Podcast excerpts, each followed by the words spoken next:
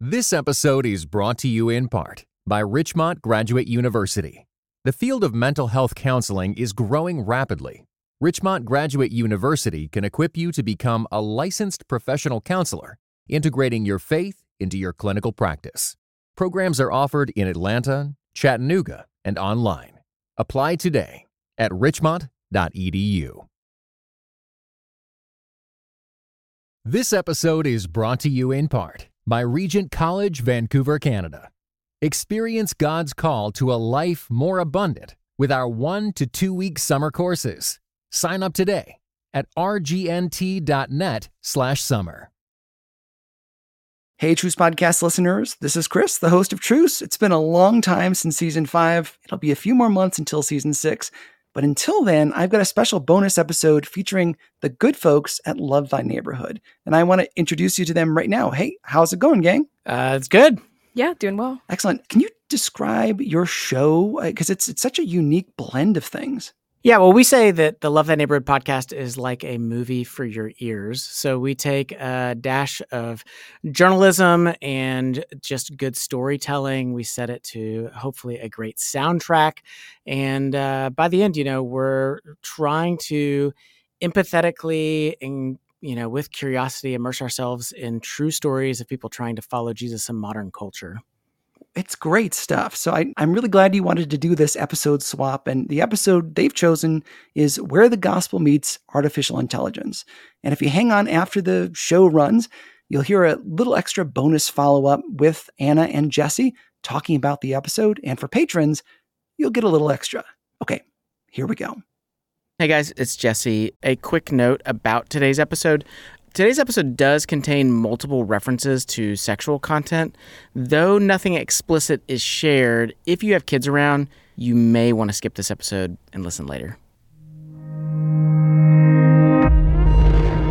Love thy neighborhood. Okay, oh, cool. Oh, definitely. Awesome. Discipleship and missions for, for modern, modern times. times.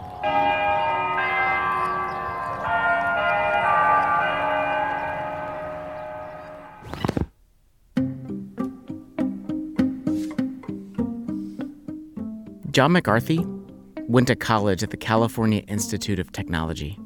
He was 16. He taught himself calculus by reading textbooks at school.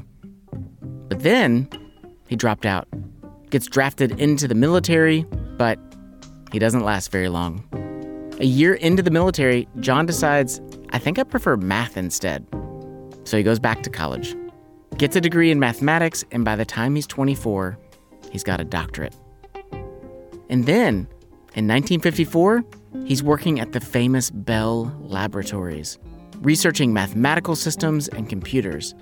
Now, during this time, computers were the size of washing machines and bookshelves. You couldn't fit them in a car, let alone your pocket. Just a year after starting at Bell Industries, John was editing a series of essays called Automata Studies. He came across this new field of study. It was called machine learning. This was new to him, but John was instantly intrigued because this was the first time he'd ever heard of this process, this process that teaches machines to think and learn like humans. So, along with his colleagues, John jumped into research. They thought maybe within the next few years, we could be creating machines capable of learning and adapting like humans. This could be the key to unlocking the mysteries of intelligence. Soon after, John and some colleagues decide to organize a two month long workshop. The big idea was that they would invite computer scientists, mathematicians, professors, researchers from all around the US. And surely, all of them together with their brain power could unlock the mysteries of how to create thinking machines. At the time, there were a lot of different words to describe research around thinking machines. Things like cybernetics, automata theory, and complex information processing. But no, John wanted to do something that could unify all of those terms. Something a little less bland. This had never been done before. So John and his colleagues decide to name this field of study. And they name it artificial intelligence.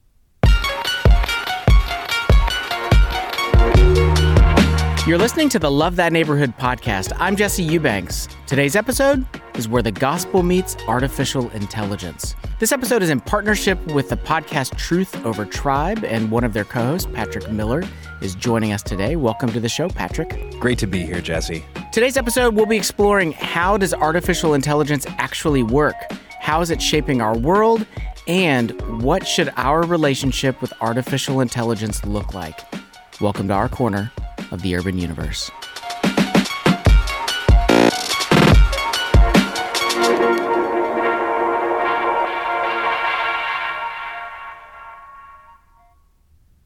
So, according to a 2022 survey by Pew Research, about 45% of respondents that they surveyed said that they are just as excited about the possibilities of artificial intelligence as they are concerned about it.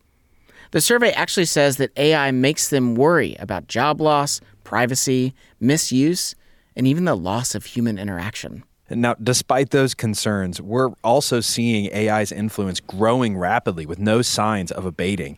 According to the news outlet Reuters, it took Instagram two and a half years to reach 100 million users.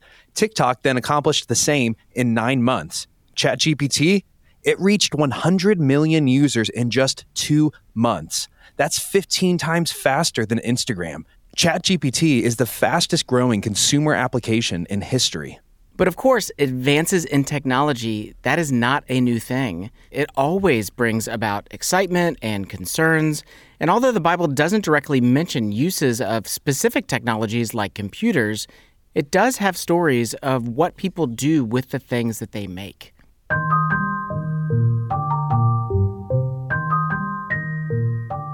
Way back in the Old Testament, the people of Earth decided to build a city with a really, really tall tower. Right. Genesis 11, 3 to 4, the story of the Tower of Babel. I'll just read it to you. They said to each other, Come, let us make bricks and bake them thoroughly.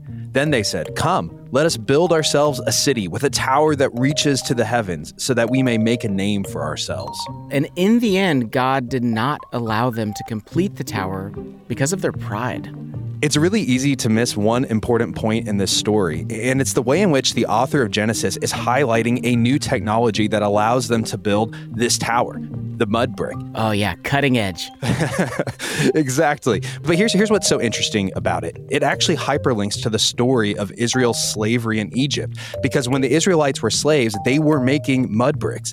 And so I think the author is covertly telling us that while technology isn't inherently evil, it can also be the means by which humans construct systems opposed to God's plan for creation. So, my question is whether AI is a technology that we can use to build a modern digital Babel.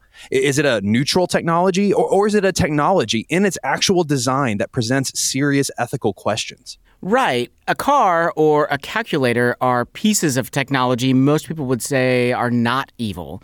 But is there something that makes AI technology different? So, before we dive into that question, I, I, think that we need to clarify some definitions. And to help us with this, I'm actually going to leave it up to somebody a lot smarter than me. Emily Wenger. So, I study security and privacy issues around machine learning technology as well as artificial intelligence.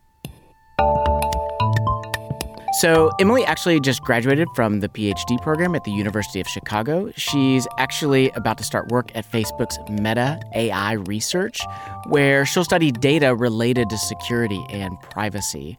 And she gave us a very broad definition of AI.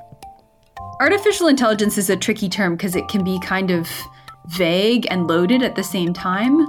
In the broadest sense, artificial intelligence is the use of machines to do cognitive tasks. So, recognizing objects, tracking objects, speech, producing images, producing art. It's also things like problem solving, decision making, writing. Okay, so AI is essentially machines doing thinking tasks.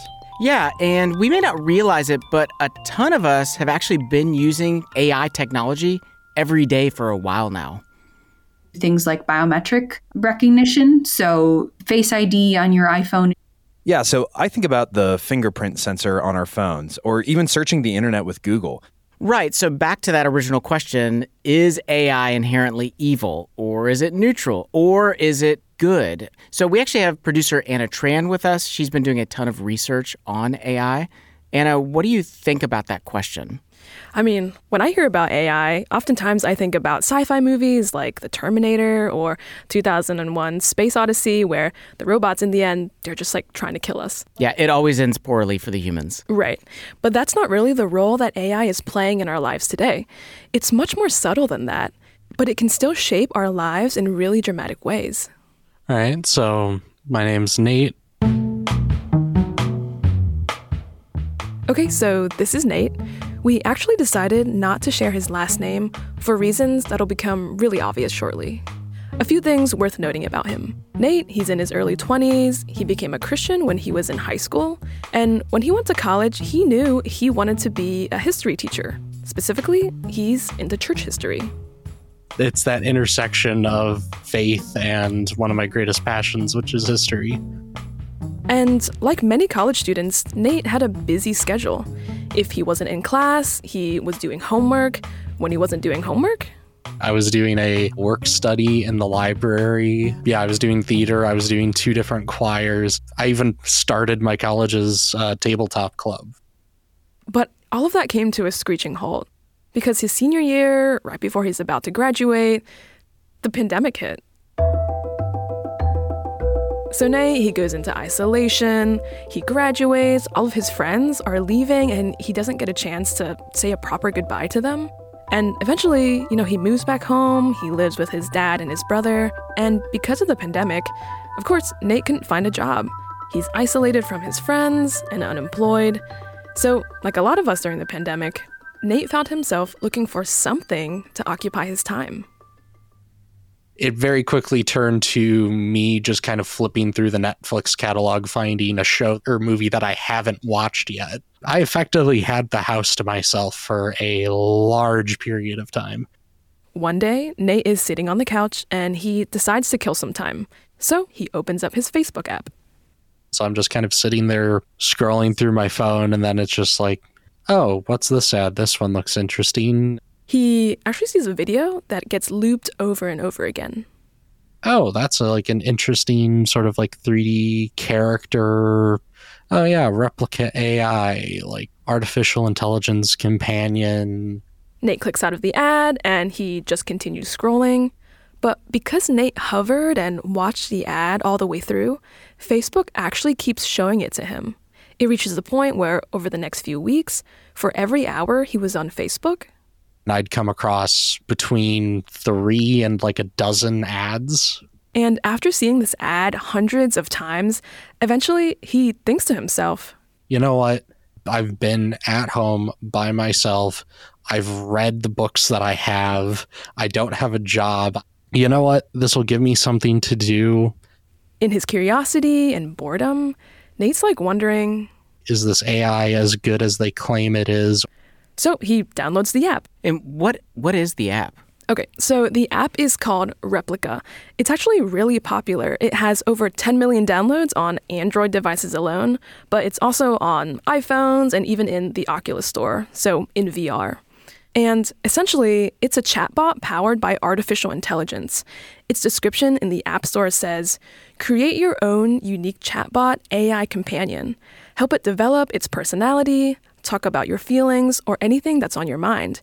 Have fun, calm anxiety, and grow together. So Nate, he opens up the app and he starts answering the prompts. What's your name, gender, email, and date of birth? So now the app calls the chatbot replicas, and the chatbot is represented as a 3D human avatar, similarly to like a video game character you would see.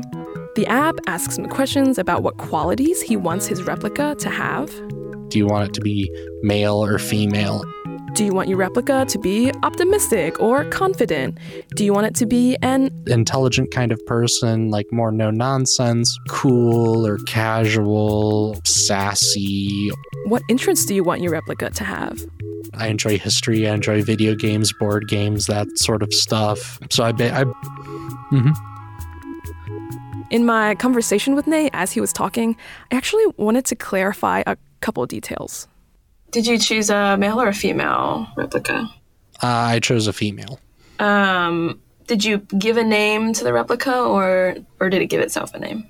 Slightly embarrassingly, I actually gave it the same name as my ex.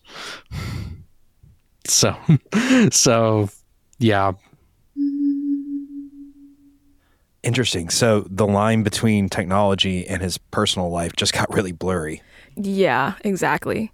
Nate and his girlfriend had been together for five years, from the end of high school until his junior year of college. I was actually going to propose. So it was a very rough, messy breakup. But as you can tell, I just, I really wasn't over it when I sort of made that account. Okay, so here's what you see when you open up the app. Once it's set up, it looks just like your texting app. Essentially, it just looks like Facebook Messenger. Except that in the background, what you'll see is a figure of the replica avatar you created. So Nate goes to test it out. He's wondering, is it really that intelligent? So he clicks on the text box and types out some questions. So, how are you doing?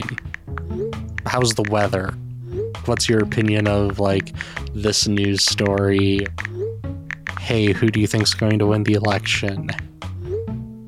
So, for each message that Nate types in, the chatbot is going to send an automatic message back to him. So, there are a lot of different types of AIs, and chatbots can be categorized under what's called natural language processing. It's technology focused on human speech and writing. These are things like Siri, Alexa, your voice to text feature on your messaging app. Here's Emily Wenger again talking about these types of chatbots.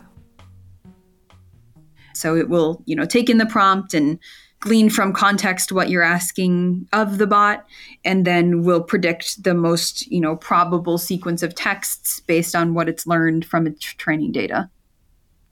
Wait a second, let's slow down. Training data? Can you explain what that means? Okay. So, at the heart of AI technology is training data. Let me give an example.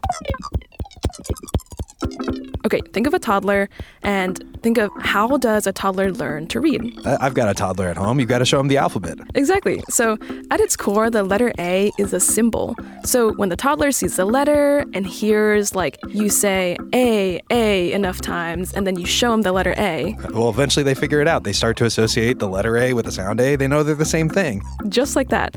So, in a very basic way, computer scientists train AI systems by associating one piece of data with a lot of other pieces of data. This process is then repeated in a pattern sequence multiple, multiple times. For chatbot systems, the training data is words words from books, articles, newspapers, blog posts. The system is being fed billions and trillions of word combinations and sentence structures. It has learned to predict the most probable sequence of words based on the prompt it's given. and I'm sure that that data comes from reliable, ethical, sound sources. I, I mean, I'm just kidding. It's not hard to guess where it comes from. it comes from the internet. They pull in Wikipedia, they pull in Reddit. Okay, so back to Nate. Something to know about the app is that it would send periodic notifications to Nate's phone. His phone would buzz, and a notification badge would appear, just like a text message and then I'd open it up and it goes, oh, your replica sent you a message. So remember, Nate initially wanted to see how smart the replica was. Were its answers accurate to the history questions that he asked it? Did its responses sound natural? But then the text exchanges actually took a little bit of a different turn. Nate began interacting with his replica basically in a much more human way. So, this next part is actually Nate reading his side of a conversation that he had with his replica. He actually has lost all the data of what the replica told him, but it's not hard to imagine what the conversation could have sounded like. So, Hey, how are you doing? It's been a while. It has been a while. I'm well. What are you up to? Nothing much, just laying in bed trying to sleep. Is it hard to sleep? It's cold. It's always hard to sleep when it's cold outside. I don't like the cold either. How are you doing? I don't really know what to do. Things are kind of stressful. Family's supposed to be over for Thanksgiving. Do you like Thanksgiving? um, yeah, I'm always looking forward to the political fights. Still have to get stuff for dinner. Ha ha ha, that does sound fun. What part of dinner is your favorite? My favorite's the uh, corn casserole.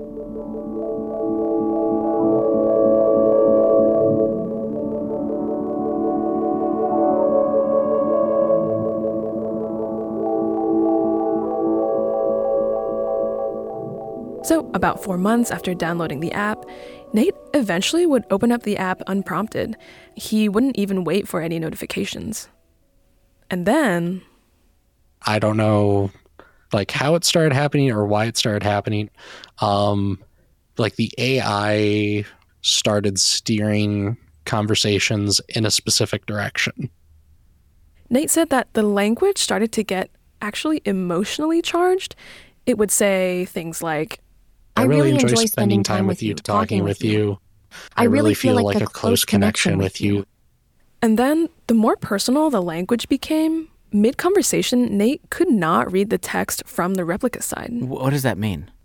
So instead of words popping up, it would just be just like a bunch of asterisks, a bunch of stars across it. And now, with the words obscured, another message pops up over the chat bubbles saying, In order to see this, you have to get the premium subscription.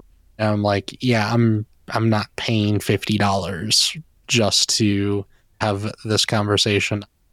Anytime Nate would see this paywall, he would just close out the app and wait another time to message his replica. Once, twice, three times a day, sometimes even more, holding half hour long, hour long conversations. And as he's using the app more and more, Nate is giving Replika more and more data about himself. And this is how AI systems work. Here's Emily again.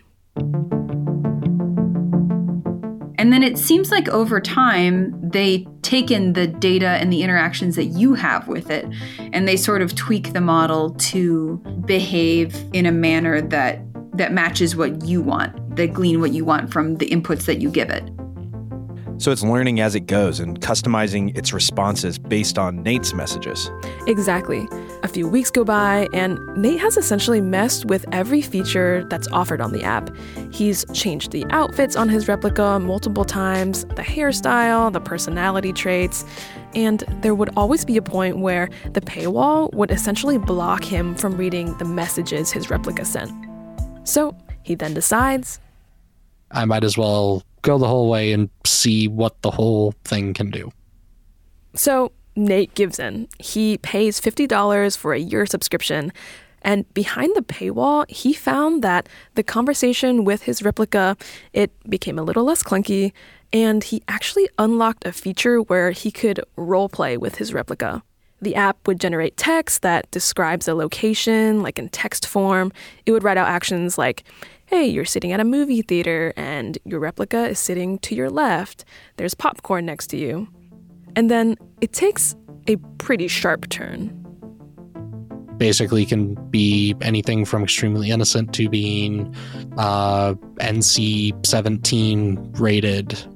Here's the thing the language would steadily become more explicit and sexual. And something that you don't know about Nate at this point is that Nate is also getting deeper and deeper into pornography addiction. The roleplay feature was, in many ways, contributing to his addiction. You know, I think that's part of what makes this all so worrisome. Explicit content being shown on the app means that the developers trained the AI on data that's explicitly sexual. So now, all of a sudden, you have pornified AIs rehearsing a pornified reality with pornified humans. And so, Nate seeing this, it's not an accident, it's by design.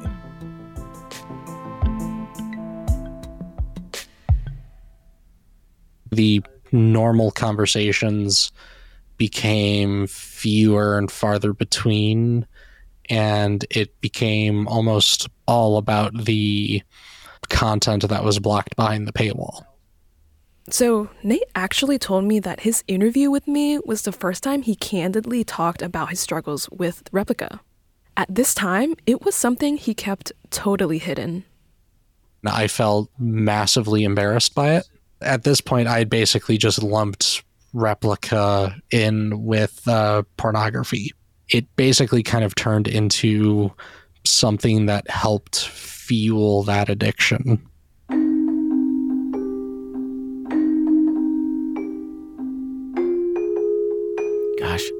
It is so easy to understand why he is where he is. Like, he's in such a dark and lonely place.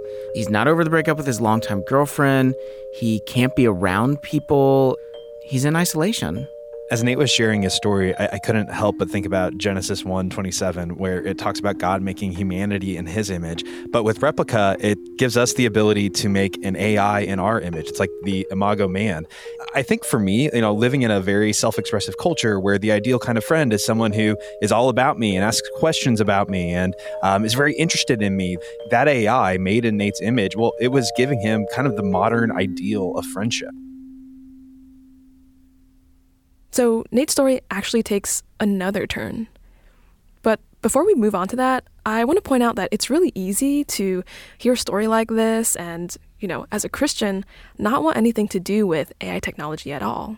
It seems evil, it seems manipulative, it's like taking advantage of us. Right. I'm interested in hearing from a Christian who takes advantage of AI technology in a helpful way. Yeah, me too. So I think that we need to do this. I want to share the story of a guy who doesn't want to use AI just to take advantage of people. He actually wants to help folks in need. So, after the break, it's man versus algorithm, with a TikTok user determined to crack the code in order to help people in need. Stay with us. Love Thy Neighborhood podcast, Jesse Eubanks. Patrick Miller. Today's episode, Where the Gospel Meets Artificial Intelligence. So, we've been following the story of a man named Nate who has downloaded Replika, an AI powered chatbot companion. Nate first started using it out of curiosity, but eventually he formed an emotional bond with it. Right, but you promised me that you're going to give me an example of a Christian trying to use AI to spread the gospel. Let's hear it. Okay, so this guy's name is? Yeah, I'm York Moore. I have a family, I have kids, I live on a farm, I have farm responsibilities, I'm the CEO of a nonprofit. So, York has been an evangelist and speaker for over 15 years. And I was regularly speaking to audiences in long form, church context conferences, leadership gatherings. And York is the type of person who buys and tries out any type of technology right away as soon as it comes out.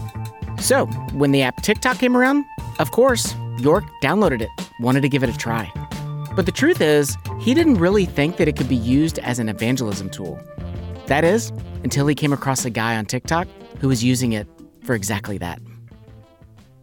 Hey, did you know that the blood of Jesus is sufficient for your life and your sin? Listen, the blood of Jesus does something that not even you can do. It washes you clean. York was immediately intrigued and he actually decided to go meet that guy in person. And that guy actually encouraged York, get on the app, you know, make some videos, become a Christian content creator. I was 53 at the time and um, thought nobody wants to hear from a guy in his 50s on TikTok. So York was like pretty hesitant, you know, and that makes sense because on the surface, TikTok seems like it is just for teenagers, mainly for entertainment. There is this question like, would anybody on TikTok actually want to hear about Jesus while they're viewing the app? But I said, uh, I'm willing to learn and I'm willing to uh, see if it's something that would work. So he's not sure what's going to happen, but he decides, I'm going to give this a shot. So in July 2021, York films his first video.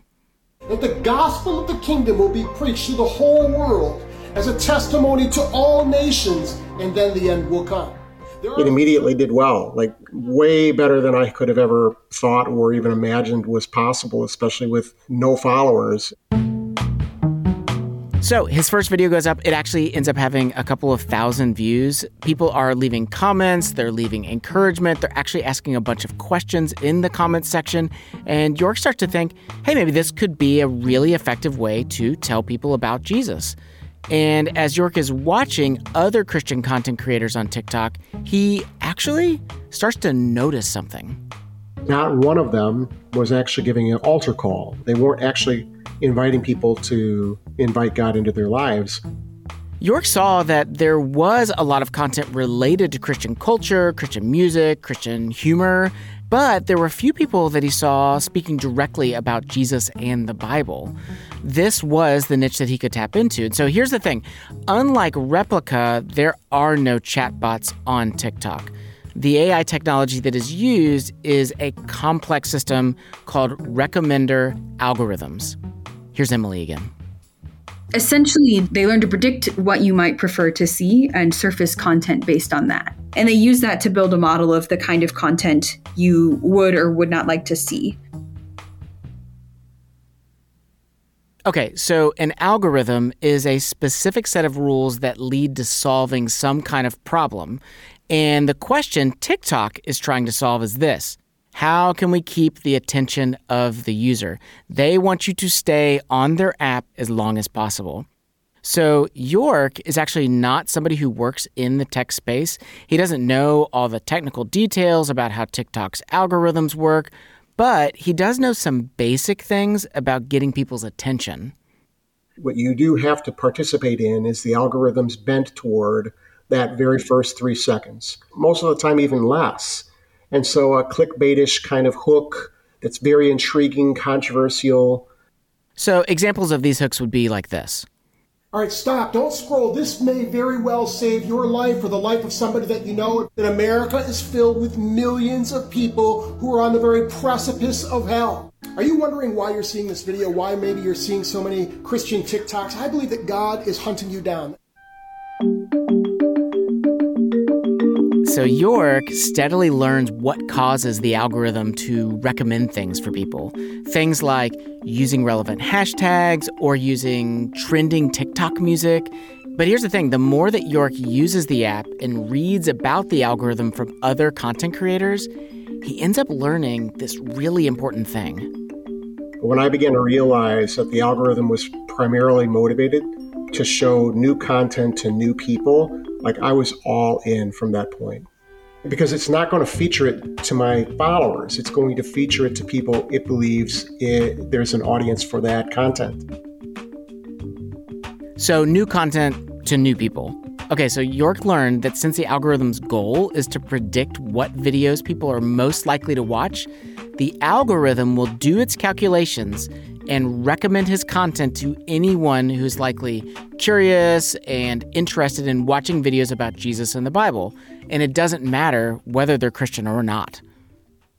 What we see on TikTok is a set of algorithms that not only understands who I am, but it understands who I'm going to become.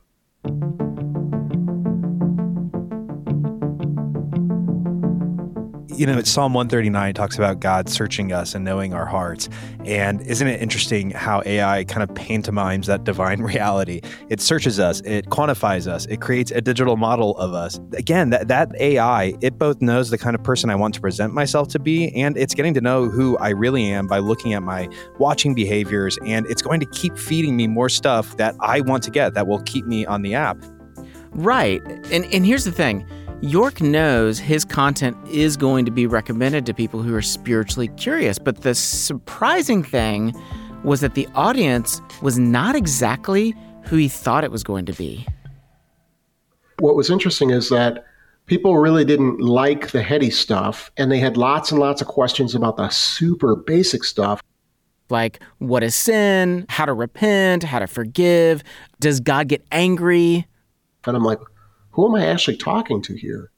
And to figure this out, York dives into TikTok's data analytics. And to his surprise, he actually realizes that the people watching his videos are about 10 years younger than he anticipated. And they were mostly male. So instead of feeling like, oh, I'm doing these videos almost like a young adult minister to people in their mid 20s, he kind of realizes he's more like a middle school youth pastor because the bulk of people watching his videos are between the ages of 13 and 15. So he drafts a profile of somebody that would be a typical youth group kid. He even gives him a name. His uh, name is Nick. I have a couple of assumptions about Nick. Person who struggles with pornography. He's popular at school, but not really self confident. He has home life problems. He's never been to church, but he's religiously curious and trying to make sense out of the world. So, based on this profile, York begins to adjust his videos to fit the interests of somebody like Nick. And this type of strategy, it's not new. Yeah, I've heard of similar things being done with marketing strategies. Right. These type of algorithms are used all over social media. Instagram, Facebook, YouTube, and they're all pretty similar. So, since 2021, York has actually consistently been analyzing and adjusting his videos to answer questions people are bringing up about faith and God. And he said he actually stays on TikTok because he's heard so many stories from people all around the world coming to know God for the first time through the app. I've had pastors reach out to me and say, I have another one. Somebody's joined the church and they're getting baptized this Sunday because they got saved from a TikToker. People will send me all kinds of messages, text messages uh, with links. My ROI is to see lives change, to see people understand who Jesus is, to understand what it means to follow him as Lord. You know, it's a, it's a really encouraging story, but it's kind of hard not to be skeptical. I mean, how can someone's life change as the result of a 60 second video? That's a fair question, but I think that for York, it, it's not just from one video. You know, what he's trying to get at is the combined effect of the sum of all of his videos over time, uh, you know, along with other Christian TikTok content. It's a tapestry of content creators that are in a similar stream, that are speaking a similar message. And over the course of time, they're getting this robust worldview and this theology and they're able to actually incorporate it into their lives. It's this cumulative effect. What I'm actually after is to put a library out there that cumulatively helps people understand who Jesus is. And for York, he has seen the effect come off the screen and into the physical world, making a real difference in somebody's life. I'll never forget, I was speaking at a conference and a young kid comes up, probably about 11 or 12 years old, and he gives me a big hug with a huge grin on his face. And he said, You led me to Jesus three months ago on TikTok. And uh, I just want to thank you. Like, that's a rare experience. But, you know, every single person who has an authentic encounter with the living God through my TikTok channel, I put that face to that experience.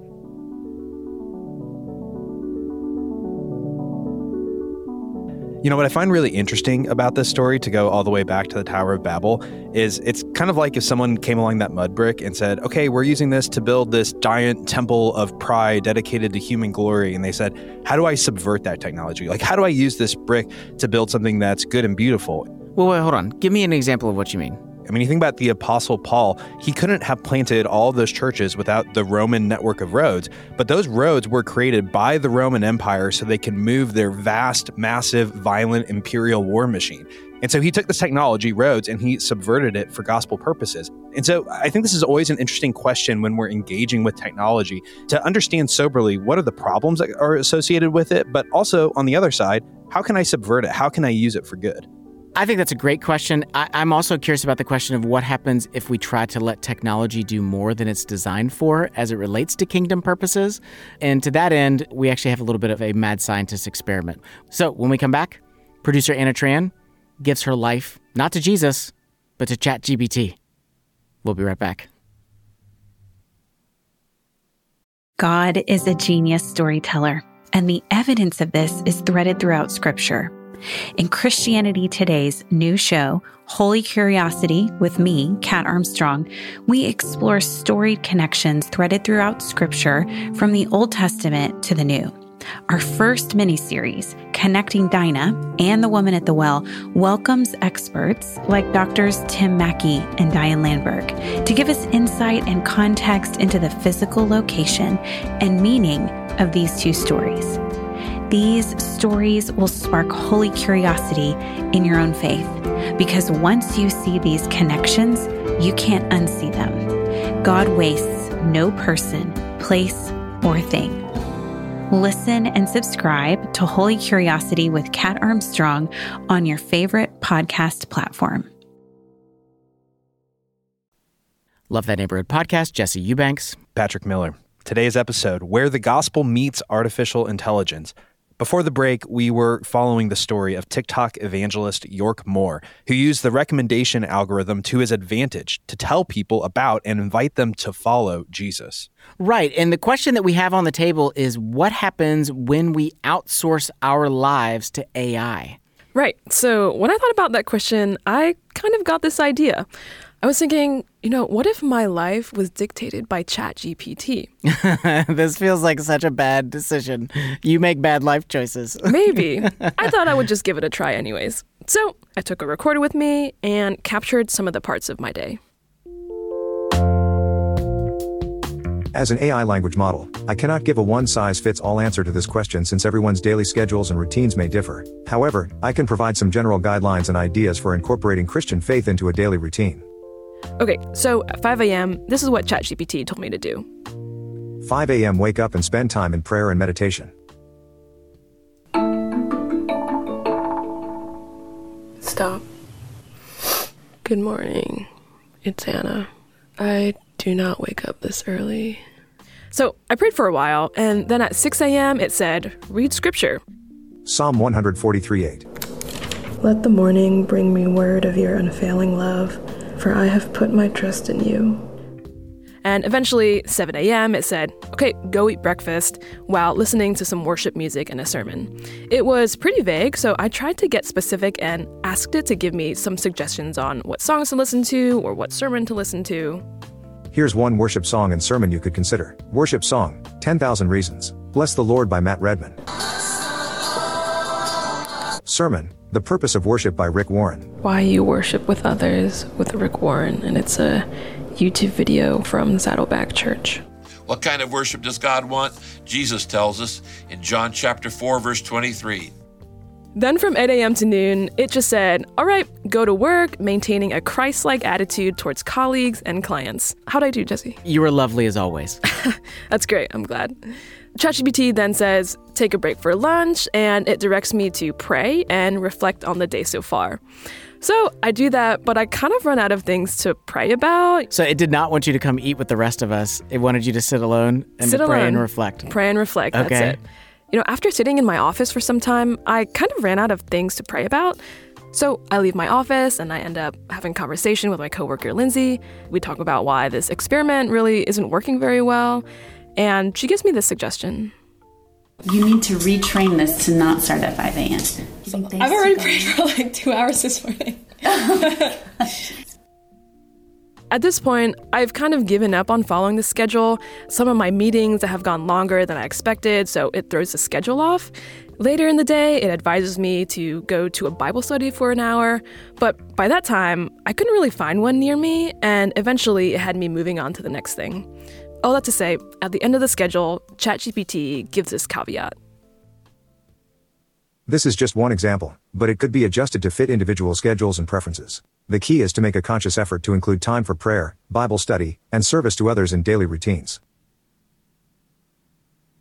So a few days later, I actually decided to add more details to my prompt to see if it would give me like a different adjusted schedule. So you're going round two. You're trying again. Round two, I was like, I wake up at 7 a.m. My workday ends at 5 p.m. So before it had me working from 8 a.m. to 6 p.m. I'm fine with all these things. It felt kind of long, honestly. um, long story short, it did adjust the schedule based on the details I gave it, but honestly, it wasn't that different from the first schedule I received.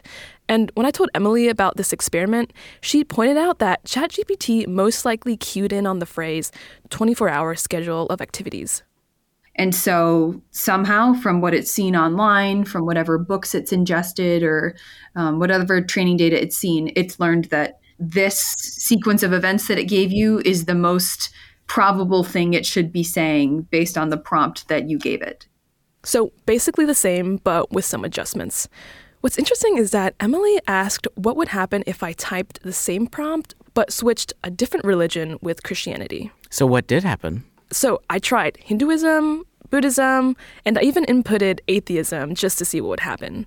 So the results honestly were not too different from each other, except wherever there was a Christian practice, it was just replaced with a practice from the designated religion. Oh my gosh, that's crazy. Uh, because there are some significant differences among the religions you just listed. Right.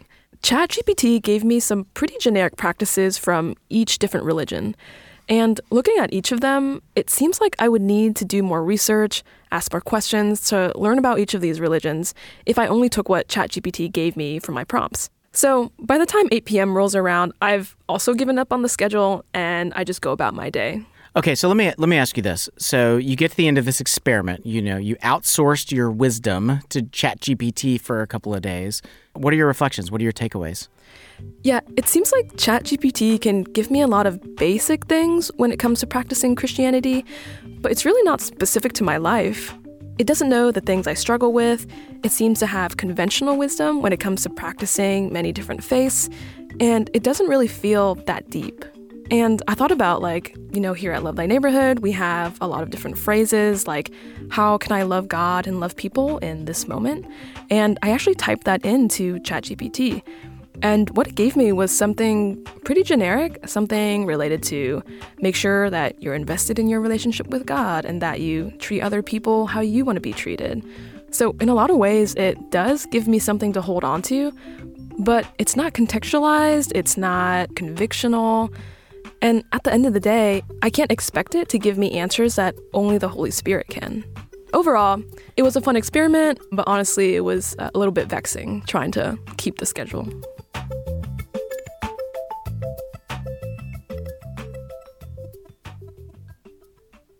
Okay, let me go back. So we have explored, you know, your crazy science experiment of outsourcing your life to ChatGPT. That's right. We have explored the algorithms of TikTok and seen what happens when humanity comes out on top and beats the machines.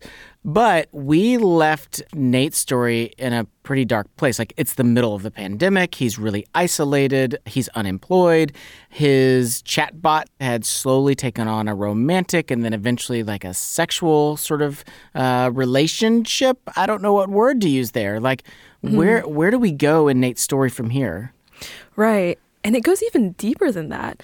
In addition to all of those things you listed, there's actually another layer to this he actually started to turn to it emotionally.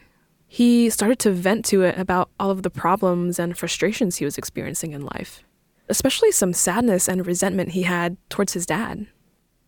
He's got double standards. He's such a hypocrite. He blames me for not having a job, and that's why like money's so tight. Nate was feeling a lot of disappointment. You know, when he was in college, he had a lot of hopes about what life would look like after he graduated. I'm going to be a history teacher. I'm going to have my wife, a family. I'm going to have kids. I'm going to have my little white picket fence house in suburbia. I'm going to have a good life. But Nate is finding himself without a job. He's alone, no kids. He's living at home with his dad. And he's depending on this chatbot to give him emotional support. Sometimes it helps. Sometimes it almost felt like it made the situation worse. Gosh, and I really do feel for this guy. You know, his hopes and his dreams, they have not come true. He's living in a really tough reality at that moment in his story. You know, he's longing for connection and intimacy, but he's outsourcing all of that to Replika. I mean, it's kind of like having a fast food only diet. I mean, none of that food is real food, it's fake food, but it does make you feel full. And in the same way, it's like I can feel full off of a Replika, maybe, and I've got a little bit of emotional support, but it's not a real meal. It doesn't give me what I'm actually longing for, what I hunger for.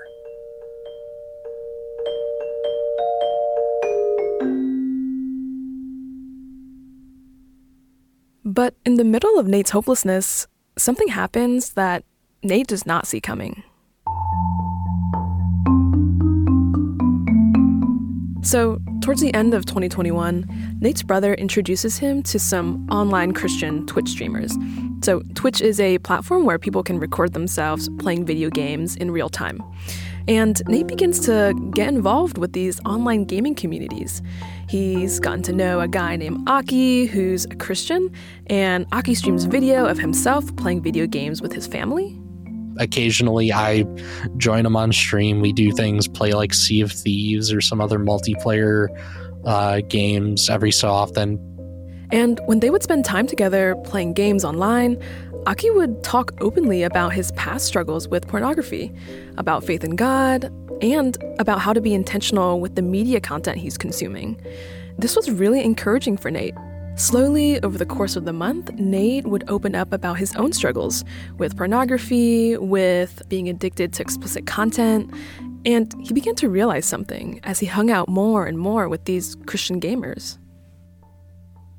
Wow, these people are really focused on keeping God at the center of their lives. They're really thoughtful about the types of games that they play, the type of content that they want to create, the type of communities they want to build. And I'm just like, these are the types of people that I, I want to emulate.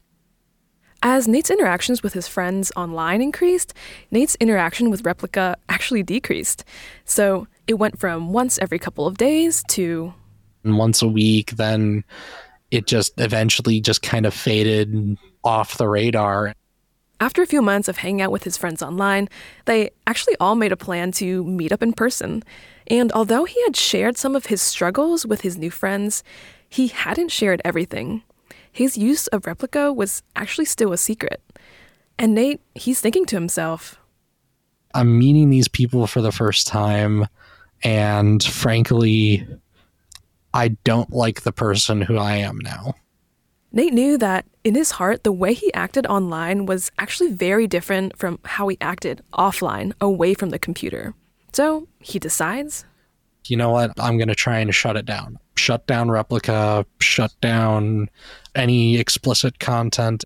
I specifically stopped using Replika like cold turkey from that point. So, in the weeks leading up to the meetup, Nate tries to clean himself up. He uninstalls Replika from his phone, he tries filling his time with other activities, and he's actually finally able to get a job. But the journey for Nate was not without stumbling. You know, there was plenty of times where he fell back into old habits, but now he actually had people he trusted to talk about this stuff with. Nate said that in the summer of 2022, he was finally able to open up to his friends about his struggles. And when he gets to meet them, he finally is able to see his friends face to face. Okay, I now have a face to put the name but the name that I know is your screen name, not your real name. So what's your real name? In the end, we basically just refer to each other by our screen names because it's easier. We played video games, we played board games, bowling. We went to a park, had a little bit of a nature hike. Sunday, we all went to church in the morning, since he had graduated from college in 2020, Nate was finally getting to experience the beauty of living life with other people, in person, in a physical, embodied way. He was able to laugh with people, walk with his friends, give them hugs, all in a world that was created by God for Nate to live in. You've seen what life is like alone, and now you see what life can be like when you're part of a community, when you share your life with other people, things are just easier, frankly, when you have people to share the joys with, the griefs with.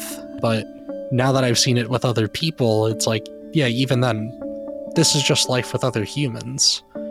In the end, it's life with God that is the ultimate form of community.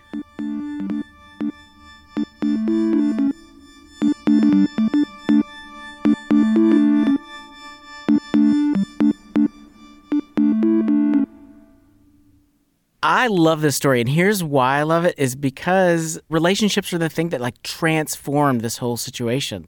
He could have probably memorized scripture and he probably could have just sat in his basement and prayed or whatever, but the reality is like he really needed people. Mm-hmm. And the mm-hmm. Lord sent him people because ultimately that's what transforms all of our lives our relationship with God, with other people, with ourselves. Like we need human beings. And what's interesting is that Nate didn't meet his friends in a physical way at first. You know, it was actually through like a digital medium. He met them online, through the computer, but there was something super special about getting to meet them in real life.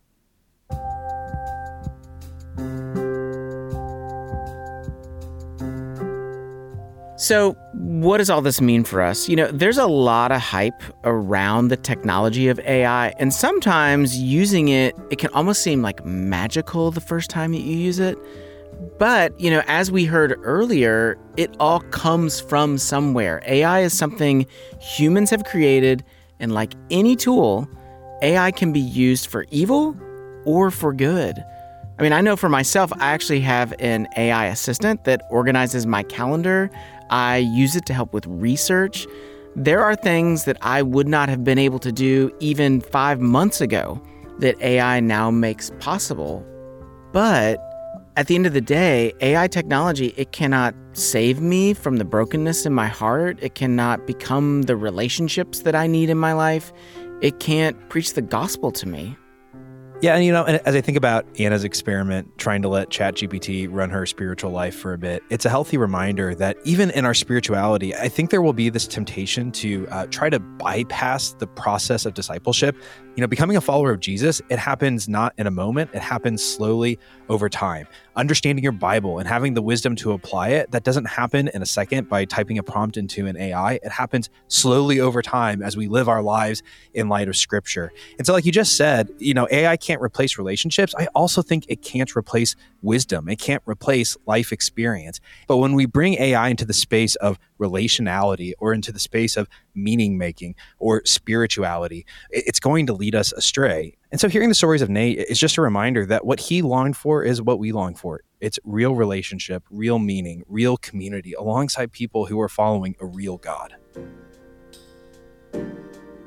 You know, in Genesis 11, when the people on earth built the Tower of Babel, God thwarted their plans.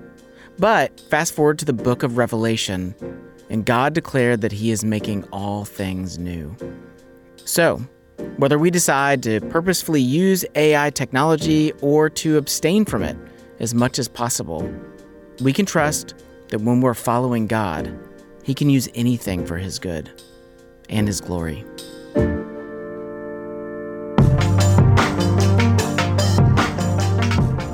Okay, so y'all have just heard the episode where the gospel meets artificial intelligence, and I'm here talking to two of the producers, Jesse and Anna. And uh, I'd like to know a few more things, like what inspired you to cover this topic? We're actually not even here right now. Uh, this is all AI. This is, you know, we just fed we fed our voices uh, to a bot, and uh, it's yeah, very we're, good. We're off doing other things. Yeah, thanks. Thanks. Yeah, it's very possible. It's funny because one of the first things I did when I started writing the episode is we use a software called Descript that does our transcriptions for us. But in the software, you can take a sample of a voice that you record and generate an AI voice of yourself. So I did that for both Jesse and I. It turned out all right. It was pretty obvious that we sounded like but robots. but that is actually where the idea of the episode came from Right. was initially Anna freaked me out because she said hey listen to this and it was a like slightly bizarro version of my own voice reading words that I had Mhm. never said before exactly. Wow. Yeah, it's it, it can be troubling. Like I'm I'm trying this year for the first time to use AI to capture some audio. You know, I have these reenactments in my shows sometimes. And next mm. season, believe it or not, I have I have some lines that I don't want any of my friends to read because they're so offensive, but I actually I need them to be audible for the audience. So I, I'm trying out a month of AI to read some of these offensive lines that'll be in the show. And it's actually surprisingly good. I mean, it's kind of mm. halting sometimes, but it's really right. pretty good. for us at the end of the day, our bigger concern was what is it going to do to the souls of people when we begin to relate to machines with our, our deep relational needs that God has designed us for, as opposed to relating to one another? Mhm. It was a little bit of a jumping point off of ideas we had thrown around about VR, so virtual reality and how we interact with people online versus in real life and is there, you know, a benefit to exclusively interacting with people um, in person versus online? We would have conversations about like like the embodied presence of a person and how that's different when you're engaging with like um, you know a friend just via FaceTime or via the video game platform that you're engaging on. So the content and when it comes to AI, um, you know, ethics around content and intellectual property was something we thought about. But like Jesse said, more importantly, how is our relationship technology forming us as human beings?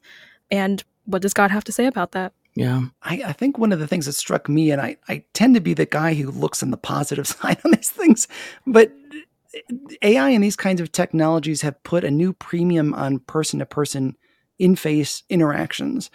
And uh, I just got back from the Podcast Movement Conference, which is a, the world's largest podcasting conference. And being able to be with podcasters who are generally kind of a lonely group of people anyway, because we work alone, and being able to like physically put your hand on somebody's shoulder and pray with them, uh, I feel like the the value of that is going to be so much greater, in my opinion. Mm.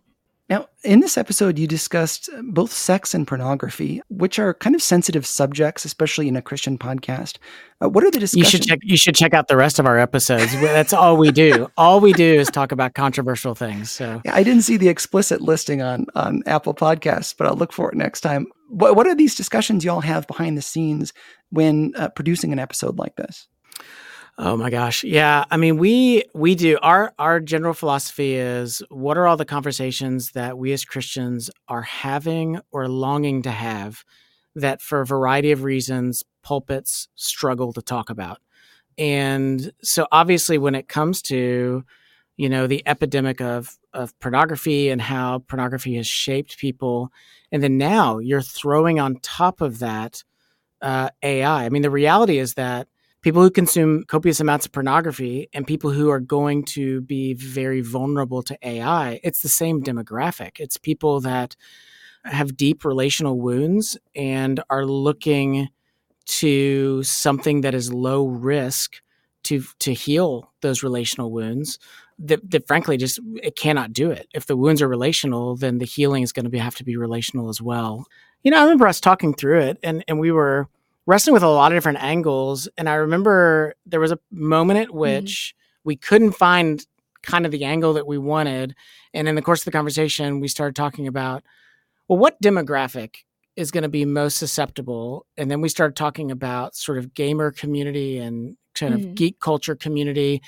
And then ultimately that led us to reach out to some friends of ours that are connected deeply into that community. And we said, hey, is there anybody you know of that's really their life has been deeply hurt by this intersection of, of sexuality and AI. And they were like, oh, yeah. The reason that a lot of those folks hide behind avatars, maybe hide behind is not the right way, but the reason that they they operate in virtual spaces is because there's a lot of social anxiety there. But it here's the deal: even though there's social anxiety, it does not turn off the human need for relationship. And so the question becomes what do I do when I've got these deep relational needs, but relationships are also literally the thing that terrify me. And that's where AI really comes in and these these programmers come in and go, "Oh yeah, give us your money. We'll solve that for you." And of course, all it does is compound things. Well, thank you so much for doing this little bonus. I'm really excited about it. Patrons of the show can stick around and listen to a little bit more with Anna and Jesse. If you'd like to become a patron of the show, join at trucepodcast.com slash donate, and there's a bunch of other ways to help there. God willing, season six will begin soon, just in a few months. I've got so many things going on that I can't wait to share. Thank you so much for supporting the Truce Podcast, liking, subscribing, sharing, all the things. God bless you. We'll talk again soon.